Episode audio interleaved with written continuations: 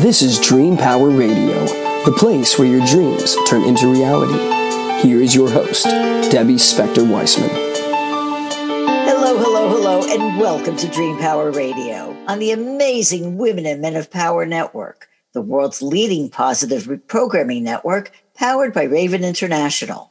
I'm your host, Debbie Spector Weissman, the Dream Coach. This is a show where we talk about dreams, both daytime and nighttime dreams, and how you can use them to make the internal shift to a life you love and rediscover the truth of who you really are. When I first began my study of dream work, I was totally unaware of the new world I was about to enter. And boy, what a world it is. On my journey, I discovered many books and videos that better inform my understanding of dreams as well as the organization that's devoted to the advancement of that knowledge, the International Association for the Study of Dreams. Each year, they hold a conference that features speakers on all aspects of dream work. And this year, the conference is virtual, being held from June 13th to June 17th. I'm happy to have the chair of that conference, Robert Hoss, on as my guest today. Bob is also a director and past president of the International Association for the Study of Dreams, is a noted instructor, and author or editor of over a dozen books, including Dream Language and Dreams Understanding Biology, Psychology, and Culture. Welcome to Dream Power Radio, Bob. Well, thank you, Debbie. Appreciate uh, here. Oh, it is my pleasure. And Bob, I have to tell you, when you were on Dream Power Radio last year, you told us about the dream you had that convinced you that you had to cancel last year's conference because of the pandemic. Did you ever dream this year that led you to hold the conference virtually? Well, unfortunately, yes. My dreams would not let me alone. but yes, I, I, indeed had a couple uh, dreams. One of them that was was particularly interesting was that I had, um, and I felt totally defeated by the situation, and I was about ready to totally give up. And I had a dream where what I saw was a boxer, you know, big, uh, he had big muscles and, and whatnot and he was bent over and totally defeated and disheartened, and he was done for. You know, so at, at first impression in the dream was, you know, this guy it, has ended this particular match and maybe done for. But then a voice in the dream came up and basically said, he says, no, he's just exhausted. He has all the strength. Look at his muscles. He has all the strength to recover and go on. And uh, so, what the dream was was kind of doing, it was not only showing me my attitude, but trying to show me a different way of looking at it, and basically providing me a safe place to sense that that new vision. What happened then at the end of the dream was the boxer rose up and flexed his muscles and was ready for the next round. And um, as a result of that, I realized that I was ready for the next round, which was the conference. Well, I tell you, you know, the reason I brought this up was because I think that having dreams like this, it's a perfect example of how we can use our dreams in our daily lives to solve problems and to get answers to questions that we may not have the answers to in our waking life. Wouldn't you agree? Oh, yeah, absolutely. In fact, that's part of the function of the dream uh, in the dreaming brain. When we go to sleep at night, our brain does not shut off. A great deal of it remains active or it actually activates. And, and there's certain areas that account for why dreams are so helpful to us. One of the primary areas is the limbic system which deals with processing emotion and emotional memories and things of that sort.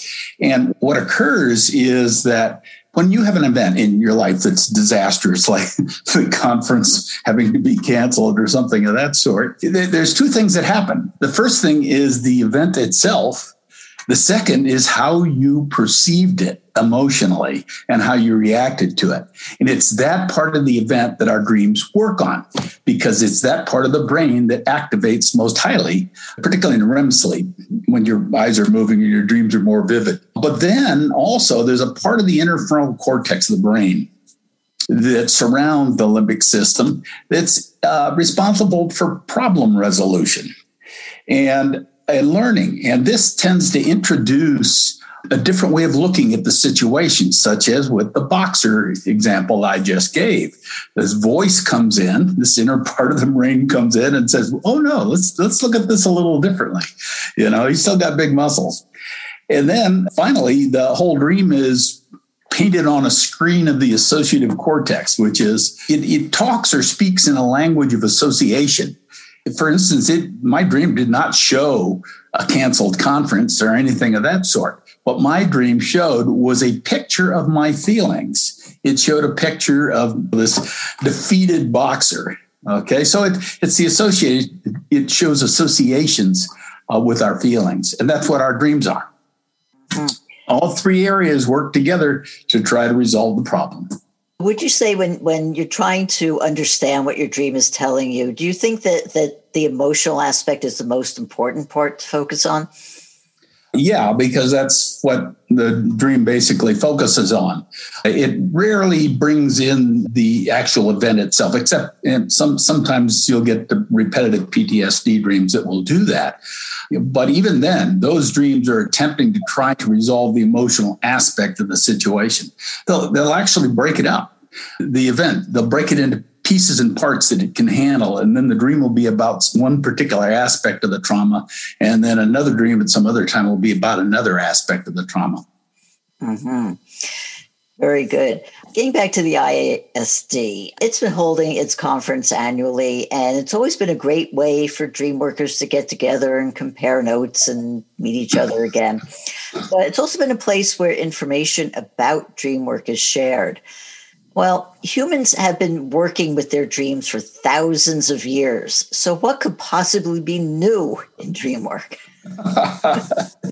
well, dream, dream work uh, has evolved and is always continuing to evolve. There's various new techniques that, that have evolved from the time of Freud that have fed the dream work we do today. Some of it, I was trained in Gestalt therapy, or Fritz Perls, where you actually role play or become some character in the dream, and it helps you to reveal those emotions that are in that in that particular dream area or in that dream image.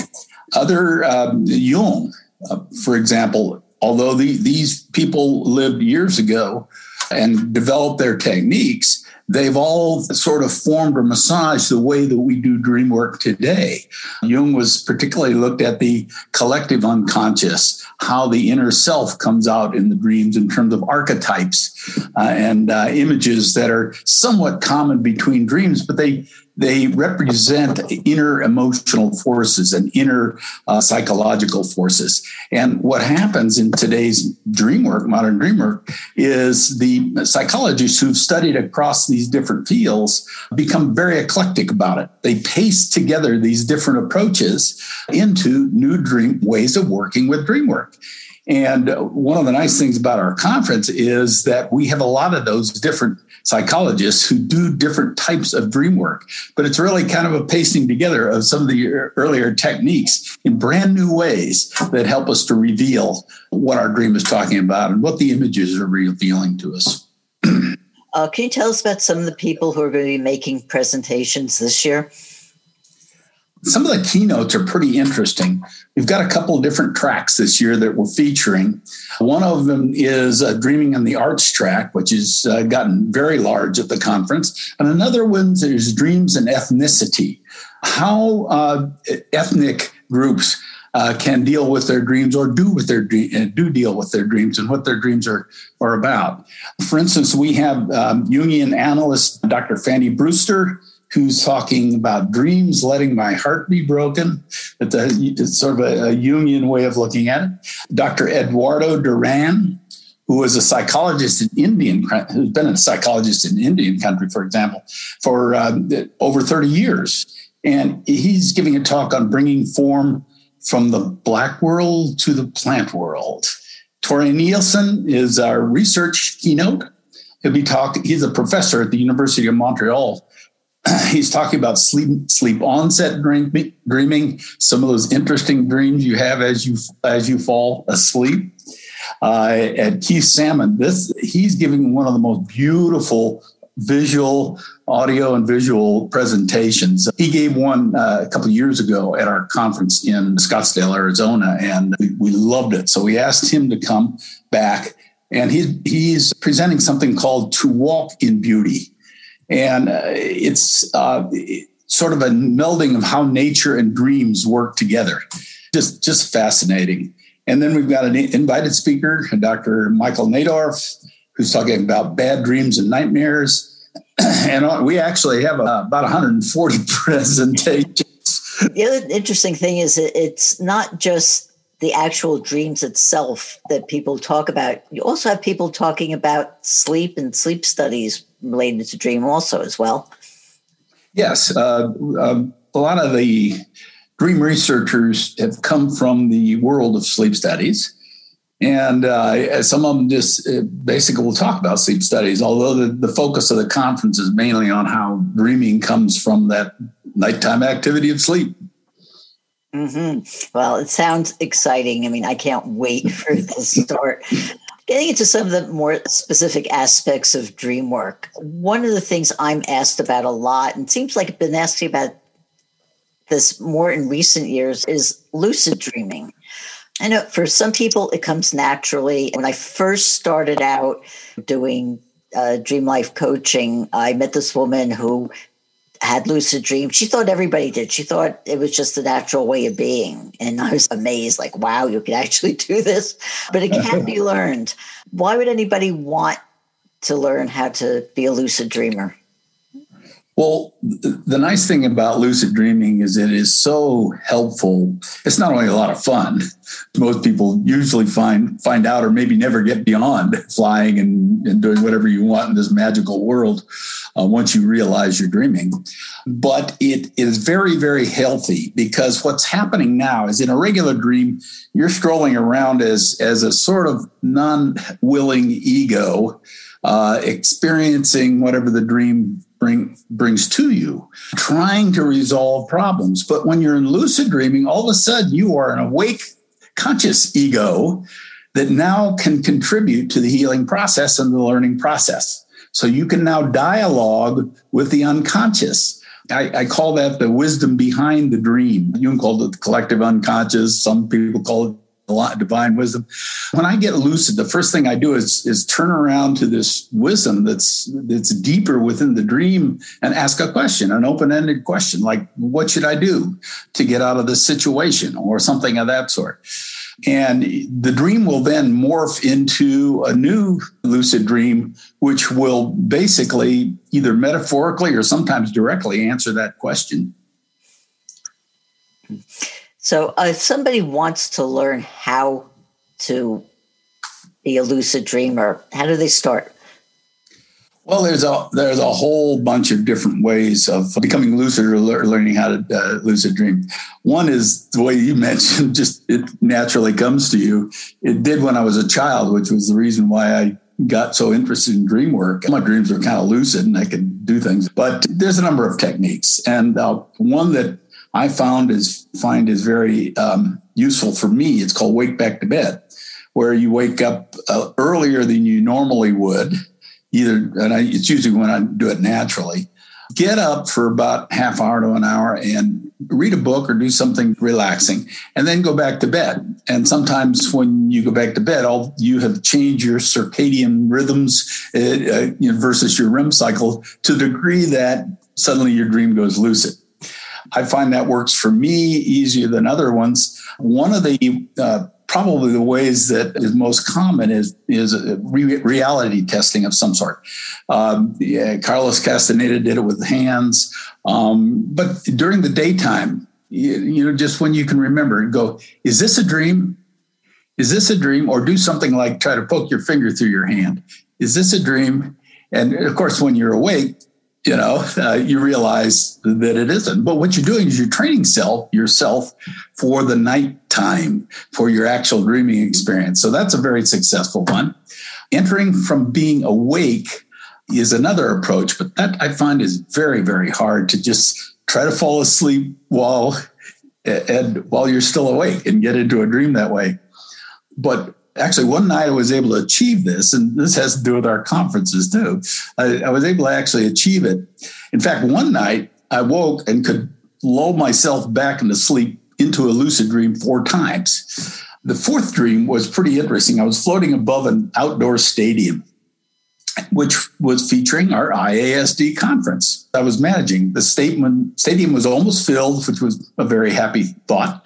Uh, and on stage were some presenters who were working with the dream as if it were a play. It was very colorful and dynamic and beautiful. And as it ended, I began to float off into the to sky slowly, feeling really fulfilled, and said to myself out loud, "What a cre- creative, what creativity! What a wonderful organization to be a part of. And then I woke up. so that sort of inspired me to keep on going with the conference. well, that's just shows you the power of dreams that we have. And with that, we're going to take a short break here. We are speaking all about dreams with Robert Hoss, and we'll be right back. What do Thomas Jefferson, Elias Howe, and Paul McCartney have in common? They all understood the value of dreams and as a result, the ideas, inventions, and creations from their dreams affect us to this day. What great ideas are you leaving on your pillow at night? Sign up for a complimentary consultation at my website, thedreamcoach.net, and discover why your dreams are a terrible thing to waste. Welcome back to Dream Power Radio with your host, Debbie Spector Weissman. Yes, welcome back to Dream Power Radio. I'm your host, Debbie Spector Weissman, and we're speaking all about dreams and dream work with Dream Master Robert Hoss. So, Bob, we, before the break, we were talking about lucid dreaming, and uh, there's another lucid dream that you had that you'd like to share with us? Well, there was another one that I had that really made me realize the power of lucid dreaming for healing as well as understanding that there really truly is a, a very deep and wise wisdom behind our dreams. I had one that almost presented this wisdom in almost a divine sort of form. Um, it was one of the situations that I'm in is I, I have someone that I uh, need to care for. Uh, and will totally depend on me for their care. And this is something that I'm not a whole lot used to. so I was worried about what is it that I need in order to get through this situation. And that night I uh, dreamed I was at a, a boat dock, but I realized I was dreaming at that point. And so I did what I normally do. I called out uh, to the wisdom behind the dream. Show me what I need to get through this situation. I said it a couple times very intently. And I was suddenly found myself raised up into the cosmos where I became one with this universal crystal light. Everything was just made of this beautiful blue crystal light. And I raised my arms up, but I could see right through them. I realized my body was made of this same crystal energy, this light. And I was one with the whole thing. And I suddenly felt this intent bliss like I've never felt before in my life. I just couldn't even imagine feeling this blissful. And so I just sat there or laid there, floated there, just taking all this in. And I forgot even what I was there for. And suddenly I remembered wait a minute, and I turned around to the wisdom in the dream. I said, You know, this is really wonderful, but what's the answer to my question? What do I need to get through this situation of uh, this caretaking that I'm going to be faced with? And uh, what occurred then is suddenly these little red hearts started floating around in this matrix of light, and they formed this giant red heart. And all the while, there was this celestial music playing in the background, but also I could hear a little song playing. And so I listened really intently to hear what the song was, and it increased in volume, increased in volume. It was the Beatles, All You Need Is Love. And that was the answer to my question. Uh. A beautiful dream. But you can see the, the wisdom that was there. And, and I knew it to be true I, I, had to take care of a mother this way, and and I I just knew it to be true. That's all I needed. Yeah, and and the dream was it did not give you the answer, but it validated the path to take, which is yes, you know. What by the way? And the amazing thing is that we are doing this ourselves. It's our bodies, it's our brain, it's our unconscious part, whatever you want to call it, that's doing it, that, that's giving us these yes. wonderful images and answers. You know, a lot of people are afraid of lucid dreaming because it's the common thinking is that, well, if, if I'm in there, and you know, as the ego, I'm controlling the dream. You know, my I've I've defiled my dream, and it's true. you, are actually the ego anyway. In in your normal dreaming, you're just not part of what's happening consciously, and so you haven't really defiled it. As most people find out when they really get into lucid dreaming, the first thing they'll do is they'll they'll uh, fly or have fun, play around in the dream. Most people don't even get much past that point. But then when they realize that they can interact with their dream characters, uh, all of a sudden it begins to change a little bit. And if the first tendency to react with a dream character is go up to one and say, uh, "Do you know that you're a, a, a character in my dream?" Uh, or do you know that you're a dream character? I, I, had one incident when, when I did that, and what the dream character did, it turned around to me. He says, Yes, I realize I'm a character in, in your dream, but I'm dreaming you. Did that freak you out? well, no, it made me smile because you know you realize that you're only a tiny part of self. All the rest of self is in the rest of that dream. So you're just a minor player, even though you think you're the biggest player. You're a minor player, and all the other characters in the dream are other parts of yourself that are going to say, "Wait a minute, you know, you're not all there is." And that's the opportunity that lucid dreaming gives you is the opportunity to then interchange and interact with these characters. Robert Waggoner, he's written a couple uh, books on on lucid dreaming, but I like to. This is very Jungian, and I like to use this example to show the value of lucid dreaming. What Jung said is that in dreaming or in regular dreams, um, one of the primary forces that are taking place is we're trying to become one. We're trying to become whole again. The characters, you are the ego in your dream or a part of your ego. All the other characters in the dream are parts of yourself that somehow have been alienated. That is, they're not part of you, or they'd be you in the dream, right? They're other parts of yourself. And what the aim of the dream is, is to bring us back together as to one whole individual, balanced individual. And what Robert Waggoner had a dream one night, he said that I realized I was dreaming and there was this dark woman behind me. So I picked her up and placed her in front of me and said, Who are you? And she said, I'm a discarded aspect of yourself. So you can see the, the shadow side that Jung talked about, the other side. And Robert said, he says, I sense the truth of this and decide to accept her completely. As I mentally accept her, she suddenly collapses into wisps of colored light, which enter my torso and give me a jolt of energy. She evaporates into me as a wisp of light energy. So here you can see what Jung talked about is the integration of the two sides, the rejected side and the, the ego, um, happening right there in the dream under a new decision being made by the ego. Uh, if the ego wasn't there to make that decision on its own with all the power the ego had, I doubt that integration would have happened that quickly. mm, that's fascinating. One of the other areas of dream work that I really am very much interested in is the whole aspect of being able to use dreams for healing. So, if you're plagued with something like stress or anxiety, uh, could you use a regular dream for this, or can you use lucid dream to, to find solutions? Well, for stress and anxiety, and for just about any sort of stressful issue you're dealing with, that's what your dreams are dealing with anyway and they will deal with that just just like my boxer dream did uh, and uh, they'll deal with that whether you recall the dream or not or work on it because your dreams are naturally doing that you'll just find yourself waking up with a little different attitude about the situation not realizing that all this learning took place. It's nice when you can remember the dream because then the message might come to you and, and you can really, really act on it in life.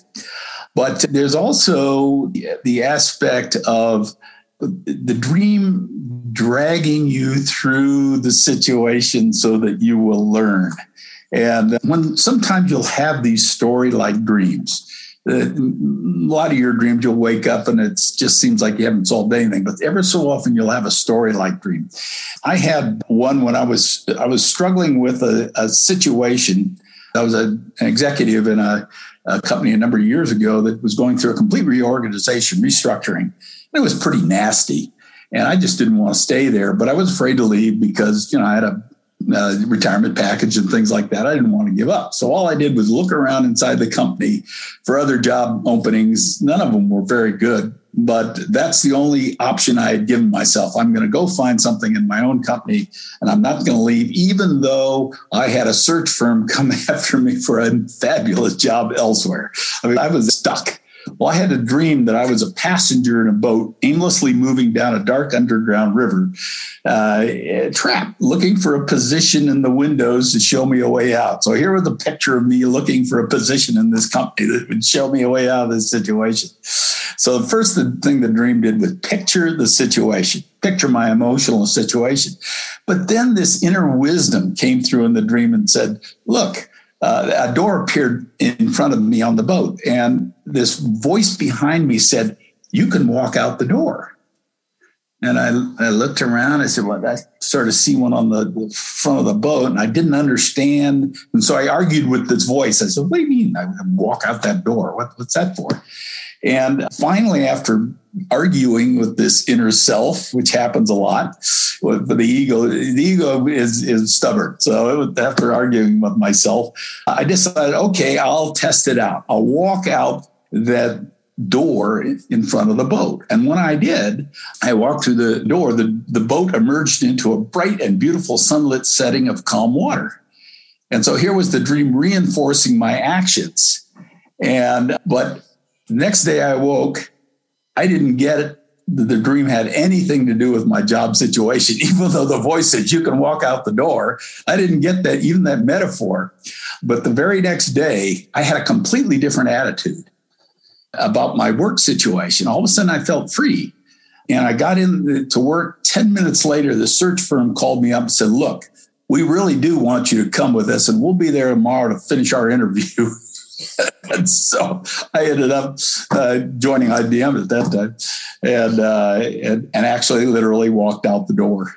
Mm-hmm. Didn't know the dream was about that until much later. But see what the dream did is is it drugged me through the situation. I had to argue with this inner self before I finally realized I could literally walk out the door. And the dream knew it. The dream knew it. Wow, this has gone by so fast. My last question to you is how can people find out more about the conference and about you? Okay, there's two things um, about me first, because the conference can also be entered through that my portal at uh, dreamscience.org. It's pretty interesting or pretty easy to remember, Dream Science, but it's .org. And in there, there'll be an advertisement for the conference. But to go directly to the conference, it's iasdconferences.org slash 2021. So IASD, our organization, conferences, one word, iasdconferences.org slash 2021. And you can find out all about it. And it's um, because it's virtual, it's a lot cheaper. It's half price of a normal conference. Plus, you don't have to have a hotel and the expenses of travel and things of that. So I hope people will, will come and enjoy it. It's going to be a lot of fun. It's a, it's a regular five track conference, just like our normal conferences are if they were on site. It's not just a single track. We have five different tracks going in addition to the four keynotes that I mentioned. And there's something for everybody. Something and for hopefully, hopefully next year it will be again a real one. a real one. We're gonna we're gonna hold it next year in one of the most fabulous resorts in uh, Tucson, Arizona, the, the Ventana Resort. That sounds fantastic. Well, Bob, thank you so much for being on Dream Power Radio today. We've been speaking with dream expert Robert Hoss. I hope you've enjoyed today's program. If you have, please tell all your friends, follow me, and drop a positive review on your podcast site. And if you're on Clubhouse, join me at my club, Club Dreams, where I host weekly rooms on all aspects of dream work. Until next time, this is Debbie Spector Weissman saying, Sweet dreams, everybody. You've been listening to Dream Power Radio with your host, Debbie Spector Weissman. For more information on Debbie or to sign up for her newsletter, go to dreampowerradio.com. This has been Dream Power Radio on the amazing Women and Men of Power Network, the world's leading positive programming network, powered by Raven International.